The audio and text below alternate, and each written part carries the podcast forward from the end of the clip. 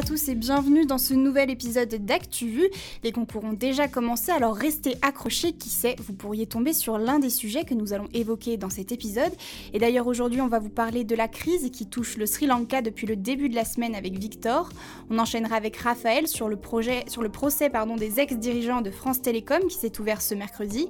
Pour sa toute première, Apolline évoquera le projet de loi qui a pour objectif de freiner la hausse des prix pour les Français.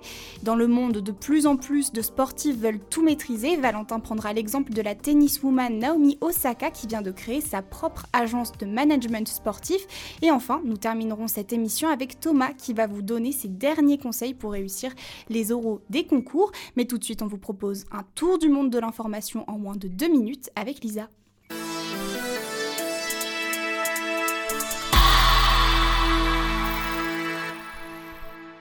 5 morts lors d'une explosion en Slovénie. Une usine chimique a explosé ce jeudi 12 mai à cause d'une erreur humaine. L'accident s'est produit dans un établissement du groupe slovène Melamine à 60 km de la capitale Ljubljana. Une citerne a explosé au moment du déchargement de produits chimiques déclenchant un incendie.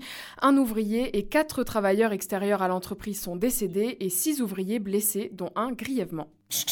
Nouvelle hausse inquiétante aux États-Unis. 107 000 personnes sont mortes par overdose en 2021. Ce chiffre correspond à une hausse de 15% par rapport à l'année précédente. Il signifie qu'une personne meurt d'overdose toutes les 5 minutes dans le pays. Parmi ces décès, plus de 70 000 sont liés aux opiacés de synthèse comme le fentanyl. 30 ans de prison après une fausse couche au Salvador. Une femme a été condamnée ce lundi 9 mai alors qu'elle avait appelé les urgences. Au lieu de recevoir les soins nécessaires, elle a été dénoncée à la police et accusée d'homicide. Son avocate Karma Vaquerano a annoncé qu'elle ferait appel de la décision de justice. Le Salvador est l'un des sept pays au monde qui interdisent totalement l'avortement. L'un des fugitifs les plus recherchés par la justice était mort depuis 16 ans, en cavale depuis 2000. Protaïs Pierragna était recherché pour son rôle présumé dans le génocide au Rwanda en 1994. Il était le commandant de la puissante garde présidentielle. Ce jeudi 12 mai, les procureurs de l'ONU qui enquêtaient sur l'affaire ont annoncé qu'il était mort en 2006. Le tribunal onusien a souligné qu'il ne reste plus que 5 fugitifs sous la juridiction du mécanisme. Un accès aux soins inégal selon les régions. Les seniors subissent inégalement leur perte d'autonomie selon leur niveau et leur lieu de vie, selon une nouvelle étude de la Caisse des dépôts publiée ce jeudi. Ceux qui vivent dans le nord et l'est de la France cumulent les fragilités mais sont davantage soutenus par leur famille. Dans le massif central, le niveau de dépendance est très élevé pour les plus de 75 ans qui vivent plus isolés. Et à Paris et dans la petite couronne, ils ne sont pas épargnés par la solitude. Everybody knows the rules. You are entitled to a beautiful new blue passport. We did it, Joe. God bless you all. On parle maintenant du Sri Lanka au bord du chaos. Depuis deux mois, des manifestations s'enchaînent. Les habitants réclament le départ du président, accusé d'être le responsable de la pire crise économique que le pays n'ait jamais connue depuis son, indépendance en 1948.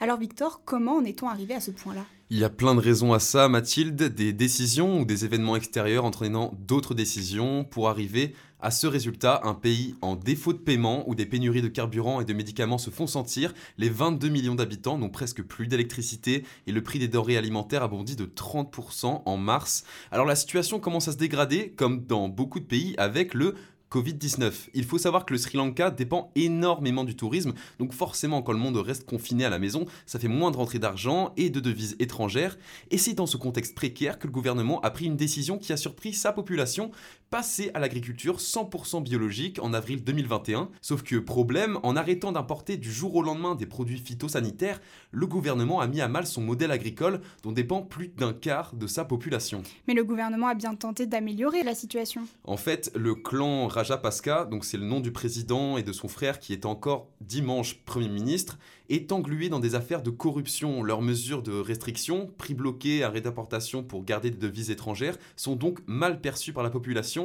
qui réclame leur départ. Un exemple pour illustrer le niveau de fraude dans ce pays, qui est 102e sur 180 selon l'index de corruption de l'ONG Transparency, le cas de Basil Rajapaksa, frère du président et ancien ministre des Finances, qui est accusé d'avoir pris des commissions sur des contrats de gouvernement.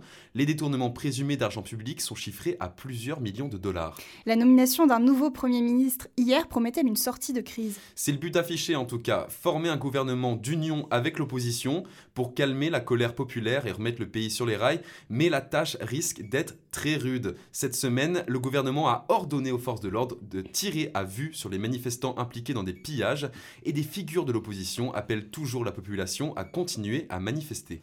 Et Victor, tu nous emmènes maintenant en Ukraine, plus particulièrement dans son passé. Une figure de l'indépendance du pays nous a quittés cette semaine. Léonid Kravchuk premier président de l'Ukraine indépendante, est mort mardi à l'âge de 88 ans. C'est un des fossoyeurs de l'URSS qui a pris la tête de l'Ukraine dès le 1er décembre 1991, jour où les Ukrainiens ont voté pour quitter l'Union soviétique. Son héritage est cependant contesté, certains lui reprochent de ne pas avoir assez bien négocié la sortie de l'Ukraine en renonçant par exemple à conserver l'arsenal nucléaire de l'URSS. Et en Équateur maintenant, les prisons sont encore en proie au chaos. C'est un triste feuilleton qui a eu droit à un nouvel épisode lundi, 43 personnes sont mortes lors d'une émeute dans la prison de Bella Vista, un drame causé par des affrontements de bandes rivales pendant lesquels une centaine de détenus se sont échappés. Depuis février 2021, 350 personnes incarcérées ont trouvé la mort dans des prisons de l'Équateur. Une situation explosive que le gouvernement peine à endiguer et explique par une guerre sans merci que des trafiquants de drogue se mènent pour prendre le contrôle des prisons. Bonjour, je suis Nicolas Sarkozy. Nous sommes en guerre. Mon ennemi, c'est la finance. Écoutez, écoutez, petit bonhomme. Et mercredi s'est ouvert en appel le procès de France Télécom. Raphaël, tu reviens sur cette affaire. C'est la première fois qu'une entreprise du CAC 40 est mise en cause dans une affaire de harcèlement moral. France Télécom, c'était l'entreprise publique de télécommunications en France avant son basculement vers le privé en 2004. Les faits de harcèlement se sont déroulés entre 2006 et 2011. À l'époque, la société a du mal à se remettre de l'ouverture à la concurrence et lance un plan de redressement. En trois ans, 22 000 des 120 000 salariés doivent quitter l'entreprise. Le plan Next, comme on l'appelle, se caractérise par des méthodes violentes de management. La réduction des effectifs devient une priorité. Les managers ont pour objectif d'inciter les salariés à démissionner. Ils sont formés à suivre les étapes qui définissent la courbe du deuil, annonce de la mutation, déni, résistance, dépression et résignation, puis intégration. Sauf qu'entre 2008 et 2009, 35 suicides surviennent dans l'entreprise. En décembre 2009, deux syndicats déposent plainte contre la société, son PDG Didier Lombard ainsi que deux autres cadres dirigeants. Et l'enquête révèle l'institutionnalisation du harcèlement moral au sein de l'entreprise. Le premier procès s'ouvre en 2019. Didier Lombard et cinq autres anciens dirigeants sont sur les bancs des prévenus. Le tribunal correctionnel de Paris reconnaît le harcèlement moral institutionnel. En première instance, 39 salariés avaient été reconnus victimes, parmi lesquels 19 agents qui se sont suicidés entre 2007 et 2010. Didier Lombard avait été condamné à un an de prison, dont 8 mois avec sursis, et des amendes de 5 000 à 15 000 euros et 3 millions d'euros de dommages et intérêts avaient été prononcés à l'encontre des prévenus. Toujours en France, le ballet des candidatures aux législatives continue. Éric Zemmour est officiellement candidat. Le fondateur du parti Reconquête se présente dans le Var, plus précisément dans la circonscription de Saint-Tropez et Cogolin. Au premier tour de la présidentielle, le candidat d'extrême droite y avait obtenu 14,7% des voix. À gauche, le candidat à Abouaf se retire. Le journaliste et militant de 25 ans qui avait été investi par la France Insoumise dans la 14e circonscription des Bouches-du-Rhône a fait marche arrière dans un communiqué publié sur Twitter. L'ex-candidat a renoncé suite à une vague d'attaques et de calomnies, écrit-il. Au cœur des attaques, une condamnation pour injure raciale envers une syndicaliste policière. Et mercredi, BFM TV et Mediapart ont révélé que l'insoumis était visé par une enquête en interne pour violences sexuelles. Et 36 ans après la disparition de Marie-Thérèse Bonfanti, son meurtrier présumé passe aux aveux. La mère de famille de 25 ans avait disparu le 22 mai 1986 en Isère. Il y a deux ans, la famille Bonfanti est parvenue à faire rouvrir le dossier par la justice. Yves Chatin, un homme de 57 ans, est mis en examen. Il a avoué les faits cette semaine. Le corps de Marie-Thérèse Bonfanti est toujours introuvable. Le fais gaffe. Un coup t'en as, un coup t'en as plus. Elle est là la réalité de nos hôpitaux Oh, gardez vos nerfs Moi, je suis une star des maladies infectieuses. Emmanuel Macron semble décidé à se préoccuper de notre porte-monnaie. À un mois des législatives, le gouvernement présente un nouveau projet de loi destiné à freiner la hausse des prix, Apolline. On s'en est rendu compte depuis quelques mois, la vie devient de plus en plus chère, que ce soit l'énergie, le carburant ou l'alimentation, les prix flambent. Pour tenter d'y pallier, le porte-parole du gouvernement Gabriel Attal a annoncé jeudi une nouvelle version du PLFR, c'est-à-dire du projet de loi de finances rectificative. C'est un projet qui est présenté chaque année à l'Assemblée nationale et cet été, il sera débattu par la nouvelle majorité. Et alors en quoi consiste ce projet?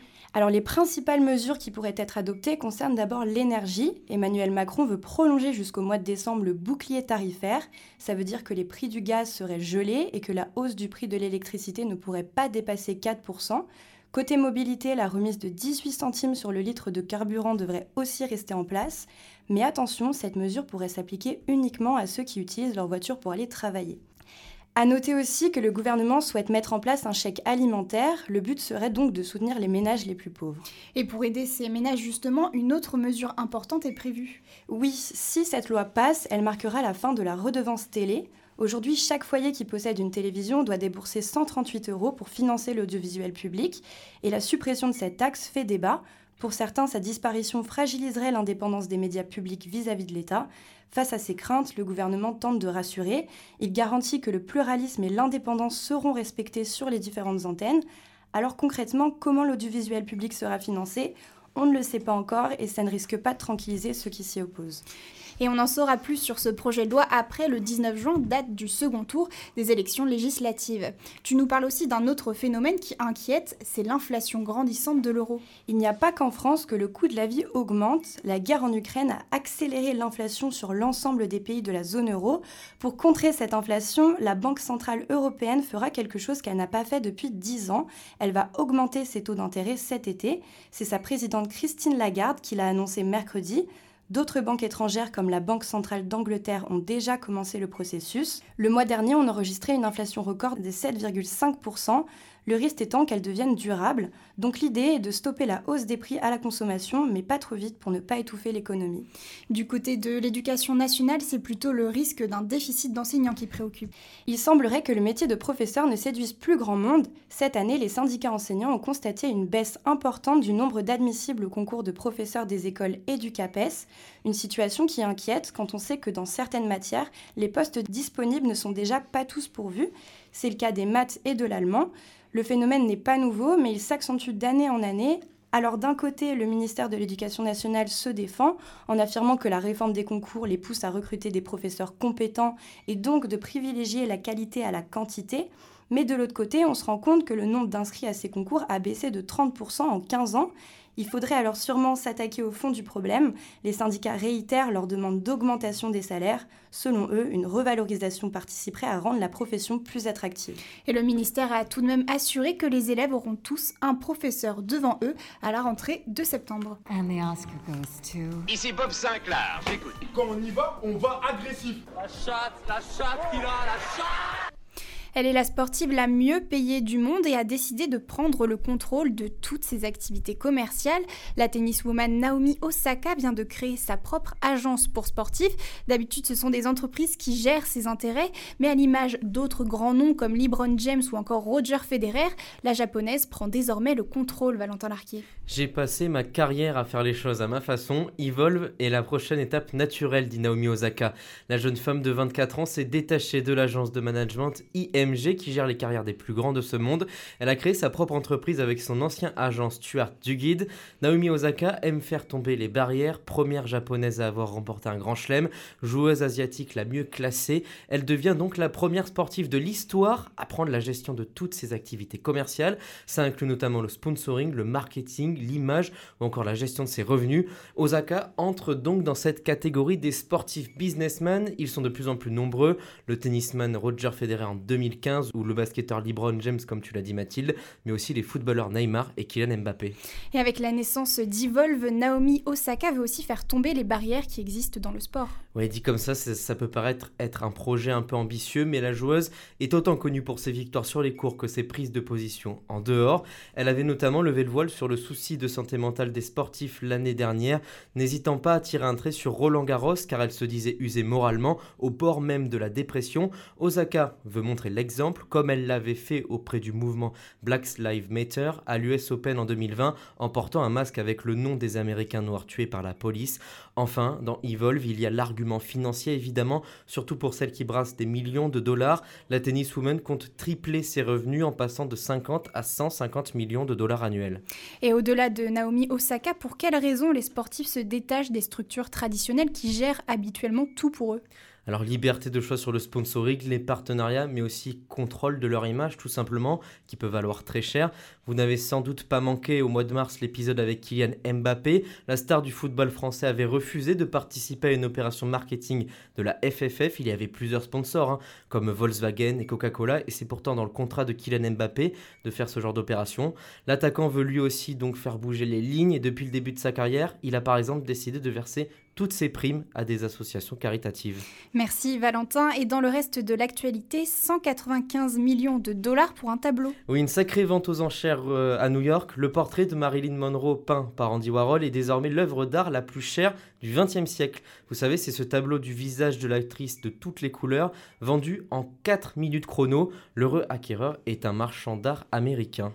Et puis il y a aussi cette histoire extraordinaire en Russie où une chanteuse s'évade. Maria Alyokina, membre du groupe Pussy Riot, très critique envers Poutine. Elle était assignée à résidence à Moscou, mais lorsqu'elle a appris que sa peine allait se terminer en colonie pénitentiaire, eh bien elle a décidé de partir, grimée en livreuse, sans téléphone. Cette russe de 33 ans a fui son appartement, puis le pays. Elle est aujourd'hui en Lituanie. Je te donne juste un petit conseil. Franchement, il faut que tu vois ça. Tu le connais lui? C'est vraiment pas mal ce livre. Ça, c'est bon à savoir. C'est quand l'apéro? C'est un incontournable. Il faut que t'écoutes ça. J'adore le concept. C'est de la bombe. C'est où que ça twerk? Mais elle est où la moulaga? On l'a déjà évoqué dans les émissions précédentes, mais une petite piqûre de rappel, ça ne fait pas de mal. Thomas oraux, notamment à Toulouse, ça se rapproche et c'est un exercice qu'il faut bien préparer et ne surtout pas prendre à la légère. En effet, Mathilde, alors, ça y est, vous avez passé l'étape du dossier ou des épreuves écrites. Félicitations, mais la course ne s'arrête pas là. Il faut prouver votre valeur lors de l'oral et faire la différence pour montrer à votre interlocuteur que vous êtes la future perle rare du journalisme. Et il y a plusieurs ingrédients pour y arriver. Déjà, vous candidatez pour une école dans une certaine ville. Il faut donc la connaître un petit peu, montrer que vous avez envie d'y faire votre scolarité. Il faut donc s'informer sur ce qui fait la vie de la ville, qui est le maire, le président de région, du département, quelle est la couleur politique de la ville, mais aussi connaître sa vie journalistique à Toulouse. Informez-vous donc sur la dépêche, à Lille sur la voie du Nord. Montrez tout simplement que vous êtes intéressé à l'endroit où vous candidatez car il n'y a rien de pire pour un examinateur qu'un étudiant qui ne semble pas s'intéresser à ce qui fait le quotidien de son école. Et en parlant euh, de l'école, qu'est-ce que tu conseilles aux candidats, Thomas? Eh ben, il faut aussi vous y pencher. Pourquoi candidatez-vous ici? Pourquoi celle-ci plus qu'une autre? Qu'est-ce qui vous intéresse? Consultez donc les productions étudiantes, les journaux d'école, les émissions radio comme ActuVu ou les reportages télé disponibles en ligne. Intéressez-vous aux initiatives des étudiants, à leur création? Montrez que vous portez à l'école un intérêt. Les sites internet des écoles fourmillent généralement de ces contenus N'hésitez pas à les évoquer à l'oral si l'occasion vous en est donnée. évidemment, consultez la plaquette et le programme des écoles, identifiez deux ou trois points qui font pour vous leur particularité, montrez en quoi elle est pour vous l'école de vos rêves et que ce soit réellement le cas ou pas, il faut y croire. Mais il y a aussi des pièges dans lesquels il ne faut surtout pas tomber. Oui, et le premier, c'est de répéter votre CV ou votre lettre de motivation. Votre examinateur les a lus, il ne veut pas un résumé de votre vie, il veut savoir qui vous êtes. Parlez donc de ce qui fait votre particularité, cela peut être une passion, un sport, une histoire de vie. Un oral, c'est du storytelling. Il faut savoir se vendre et montrer en quoi votre profil vaut plus que le suivant dans la liste. Attention cependant à ne pas tomber dans la surenchère. N'inventez pas des passions pour des médias que vous ne consultez pas. L'examinateur en a vu d'autres, vous ne l'impressionnez pas. Et il risque de vous coincer et de vous faire passer pour un fanfaron. Restez sur ce qui vous passionne, que ce soit l'instant M d'Inter ou Sonia Mabrouk sur Europe 1. Dites-le et expliquez pourquoi. Faites-vous confiance, vous n'avez rien à perdre. Bien sûr, on n'oublie pas, l'actualité ne s'arrête pas le jour de l'oral. Alors une petite revue de presse de l'actualité et de vos médias préférés s'impose le jour J. Généralement, vous avez droit à une petite question là-dessus. Donc en suivant tous ces conseils, rien n'est joué, mais ce sera sûrement un bon début. Alors préparez-vous, sortez votre plus belle chemise et allez épater votre jury.